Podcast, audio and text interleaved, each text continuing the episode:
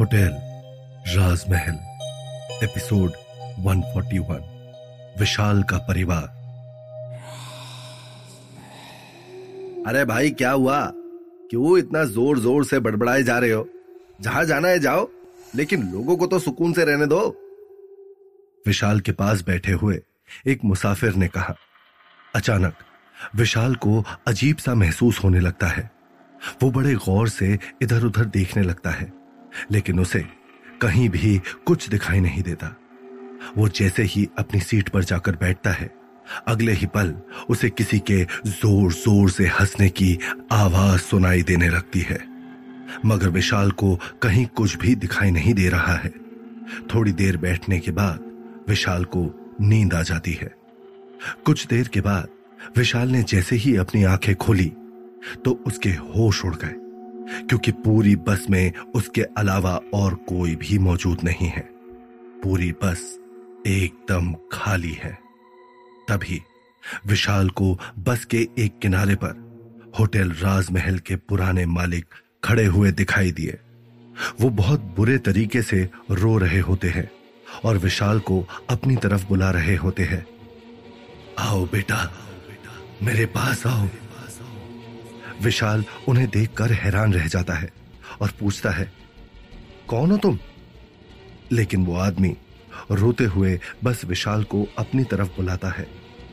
विशाल ना जाने क्यों उनकी तरफ़ बढ़ने लगता है और जैसे ही उनके करीब पहुँचता है तो वो विशाल को कसकर गले से लगा लेते हैं। अगले ही पल विशाल को एक चुभन से महसूस होती है। वो जैसे ही पीछे मुड़कर देखता है तो उसे राजवीर दिखाई देता है, जो उसे गुस्से से देखता है और चाकू से उस पर वार करने ही लगता है कि तभी विशाल अपनी आँखें खोल लेता है। विशाल अपने डरावने ख्वाब से बाहर आ जाता है। विशाल तेज तेज साँसें ले रहा होता है। वो चारों तरफ़ नज़रें घुमाकर देखने लगता है। फिर अपने दिलो दिमाग को काबू में करते हुए विशाल ने अपने बगल में बैठे हुए आदमी की ओर देखते हुए कहा क्या आप मुझे बता देंगे कि आखिर हम कहाँ पहुँचे हैं? विशाल की बात सुनते ही उस आदमी की आँखें अचानक ही लाल हो जाती हैं। फिर वो आदमी अपनी लाल आँखें लिए हुए विशाल की ओर घूर कर देखते हुए बोला, तुझे कहा जाना है ये बता। आज होटल राजमहल नहीं जाना क्या तुझे? उस आदमी की आँखें और उसकी भयानक आवाज़ सुनकर विशाल के चेहरे की हवाइयाँ उड़ने लगती हैं। विशाल के चेहरे का रंग एकदम सफ़ेद पड़ गया और विशाल अपनी कपकपाती आवाज़ में बोला मुझे कहीं नहीं जाना। मुझे यहाँ से जाने दो। उस वक्त ऐसा लग रहा होता है, मानो वक्त कहीं थम सा गया हो। हवाएँ चलना बंद हो गई। सब लोग अपनी जगह पर ठहर गए हों। विशाल की हालत काटो तो खून नहीं की तरह हो गई होती है। जिस पर वो आदमी विशाल की ओर गौर से देखते हुए बोला ऐसे कैसे जाने दे तू? तुझे तो यहाँ से होटल राजमहल ही लेकर जाऊँगा। उस आदमी की बातें सुनकर विशाल अपनी डरी हुई आवाज़ में बोला नहीं मैं अभी होटल नहीं जाऊँगा। मैं अपने मैं अपने घर जा रहा हूँ। मैंने होटल से मैंने होटल से छुट्टी ली हुई है। प्लीज़ प्लीज़ मुझे अब तो छोड़ दो। अचानक ऐसा कहते कहते विशाल को ऐसा महसूस हुआ, जैसे कोई उसे ज़ोर से हिला रहा हो। अरे, किन ख्यालों में डूब गए हो भाई साहब? उठिए, आपकी मंजिल आ गई है, दौसा आ चुका है। कंडक्टर की यह आवाज़ विशाल के कानों में गूंजी। कंडक्टर की बातों को सुनकर विशाल का ध्यान टूटा और विशाल हड़बड़ाकर उठ खड़ा हुआ। उसने देखा कि उसके आसपास कोई भी शख्स मौजूद नहीं है, सिवाय उस बस के कंडक्टर के, जो वहाँ खड़े खड़े हैरानी भरी नज़रों से विशाल की ओर देखे जा रहा होता है। तब विशाल उस कंडक्टर को इग्नोर करता हुआ चुपचाप अपना बैग उठाकर बस से नीचे उतर गया। दौसा, राजस्थान का एक छोटा सा शहर है और दौसा का किला राजस्थान के प्रसिद्ध ऐतिहासिक किलों में से एक है। छोटी जगह होने की एक सबसे बड़ी खासियत होती है कि अक्सर लोग एक दूसरे को बेहद अच्छे तरीके से जानते हैं। ठीक कुछ ऐसा ही विशाल के साथ हुआ। बस से नीचे उतरते ही विशाल ने कुछ देर तो पहले खुद को संभालने की कोशिश की और फिर वही पास में खड़े ऑटो वाले को इशारा करते हुए कहा, भैया गौतम विहार चलोगे? ऑटो वाले ने पहले बड़ी ही अजीब नज़रों से विशाल की ओर देखा। और कहा, लगता है यहाँ नए नए आयो। ऑटो वाले की बात सुनकर विशाल ने कहा, नहीं भैया, नया नहीं आया हूँ। बस वो काफ़ी समय बाद आया हूँ। मैं बाहर नौकरी करता हूँ। यहाँ मेरा परिवार रहता है। विशाल की इन बातों को सुनकर ऑटो वाले ने मुस्कुराते हुए कहा अच्छा ऐसी बात है। तभी तुम्हें ये नहीं पता कि गौतम विहार का नाम बदले बरसों बीत चुके हैं। ऑटो वाले की बातें विशाल को एक पल के लिए काफ़ी अटपटी लगी। उसने उस ऑटो वाले की बातों पर कोई ध्यान न देते हुए कहा, आप वहाँ चलोगे तो चलो, मेरा टाइम खराब मत करो, वरना मैं कोई और ऑटो देख लूँगा। विशाल की इस धमकी भरी बात को सुनकर वो ऑटो वाला अजीब तरीके से मुस्कुराते हुए बोला हाँ हाँ बिल्कुल चलेंगे। आप गुस्सा क्यों करते हो? आइए, बैठिए। विशाल का घर उस एरिया का सबसे पुराना और बंजर सा नज़र आने वाला घर है। कुछ ही देर में ऑटो चलते हुए घर के सामने आकर रुका। विशाल धीरे से ऑटो वाले को पैसे देकर नीचे उतरता है और उसकी नज़र अपने घर पर ठिटक कर रह जाती है। सीलन भरी दीवारें जगह जगह से पानी रिसने के निशान पेड़ पौधों का हर जगह उग जाना ये सब चीज़ें ये दर्शा रही होती हैं कि घर की स्थिति उतनी कोई खास अच्छी नहीं है। विशाल हिम्मत करके आगे बढ़ता है और अपने घर का दरवाज़ा खोलता है कि तभी अंदर से किसी ने बिना देखे ही कहा कौन आया है? इस आवाज़ को सुनकर विशाल के चेहरे पर अनायास ही मुस्कुराहट छा गई और वो बोला मैं आया हूँ विशाल। बस। विशाल के इतना कहते ही अचानक अंदर से जोरों से विशाल की माँ के खासने की आवाज़ बाहर आने लगी। ये सुनते ही विशाल तुरंत अंदर चला गया और अंदर जाते ही विशाल ने जो देखा, उसे देखकर विशाल के जैसे होश उड़ गए। विशाल को यह तो पता था कि उसकी परिवार की माली हालत कुछ खास नहीं है, लेकिन आज उनकी दयनीय स्थिति देखकर विशाल की आँखें भी नम हो गई। विशाल अपने हाथ से बैग को वही पटकता हुआ तुरंत अपनी माँ के पास गया और अपनी माँ के हाथों को अपने हाथ में लेकर बोला, माँ, अब तू चिंता मत कर। मैं आगे हूँ ना? मैं सब ठीक कर दूँगा। जिस पर विशाल की माँ ने बड़े ही प्यार से विशाल के चेहरे पर हाथ फेरते हुए कहा, नहीं बेटा, बस तुझे देखने की इच्छा इन बूढ़ी आँखों में बाकी थी। अब मुझे और कुछ नहीं चाहिए। अब मैं सुकून से मर सकती हूँ। विशाल कुछ कह पाता। इससे पहले ही एक दूसरे कमरे से आवाज़ आई। आखिरकार तुम्हें फुर्सत मिल ही गई कि तुम यहाँ आकर अपने घर वालों का हाल चाल भी जान लो। ये शख्स कोई और नहीं, बल्कि विशाल की बड़ी बहन है। विशाल, उनको कुछ बोलने के लिए आगे बढ़ने ही वाला है। कि तभी फिर से उसकी माँ को आ रही खांसी की वजह से विशाल वहीं के वहीं रुक गया। अपनी माँ की खांसी को देखकर विशाल तुरंत अपनी बहन की तरफ़ देखते हुए बोला, मैं अभी के अभी डॉक्टर को लेकर आता हूँ। वही देखकर बताएँगे कि आखिर इनको क्या हुआ है और इनको इतनी खांसी क्यों आ रही है? विशाल की बातों को सुनकर कोई कुछ बोल पाता, इससे पहले ही विशाल हवा की तेज़ी के साथ बाहर की ओर निकल गया। विशाल के बाहर जाते ही विशाल की बहन ने उसकी माँ से गुस्से में कहा, इतनी ज़्यादा ओवर एक्टिंग करने की क्या ज़रूरत थी? जब वो हॉस्पिटल में तुम्हें एडमिट कर देगा ना, तब समझ में आएगा। तुम सच में हमारा भांडा फोड़ कर ही रहोगी।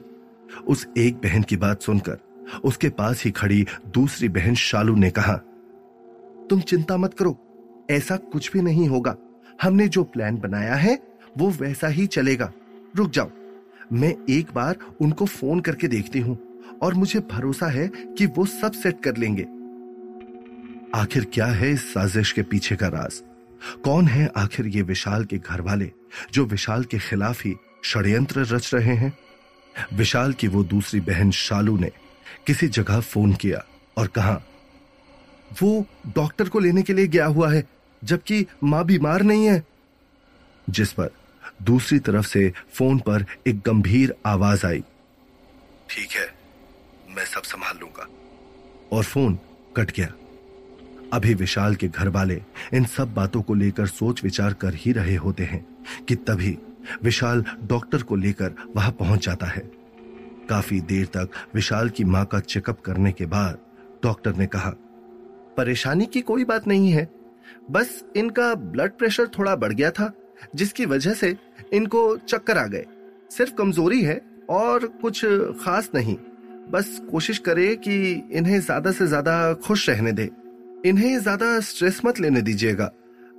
और मैं कुछ दवाइयाँ लिख देता हूँ। आप प्लीज़ जाकर ले आइए। डॉक्टर की बात सुनकर विशाल परेशान सा बोला, पक्का ना, डॉक्टर साहब? कोई परेशानी की बात तो नहीं है ना? अरे नहीं, कोई परेशानी की बात नहीं है।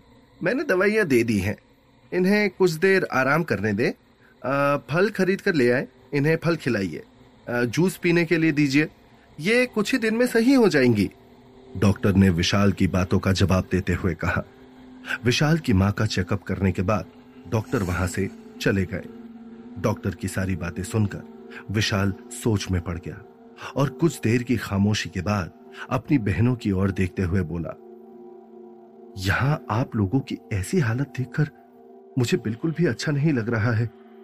मैं सोच रहा हूँ कि अपनी जयपुर वाली उस होटल की नौकरी छोड़कर यहाँ आपके पास ही रहने के लिए आ जाऊँ। कम से कम मैं आप लोगों का ख्याल तो रख पाऊँगा। मेरे नहीं होने के कारण आप लोगों को ना जाने कौन कौन सी मुसीबत का सामना करना पड़ रहा है।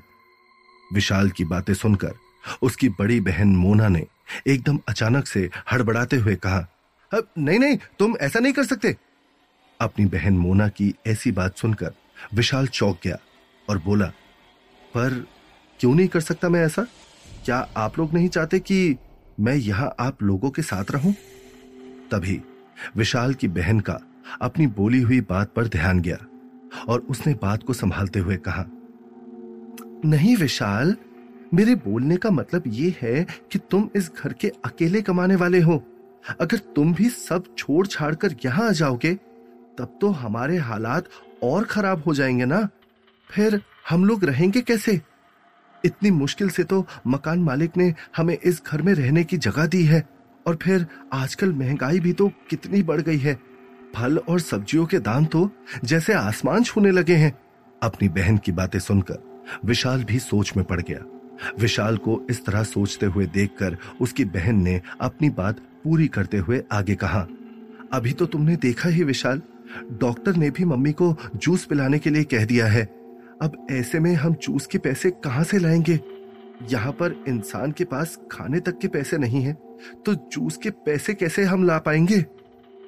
अपनी बहन की बातों को सोचते हुए विशाल को एहसास हुआ कि मेरी बहन बोल तो सही बात रही है। मैं अपने घर का एक लौता कमाने वाला हूँ।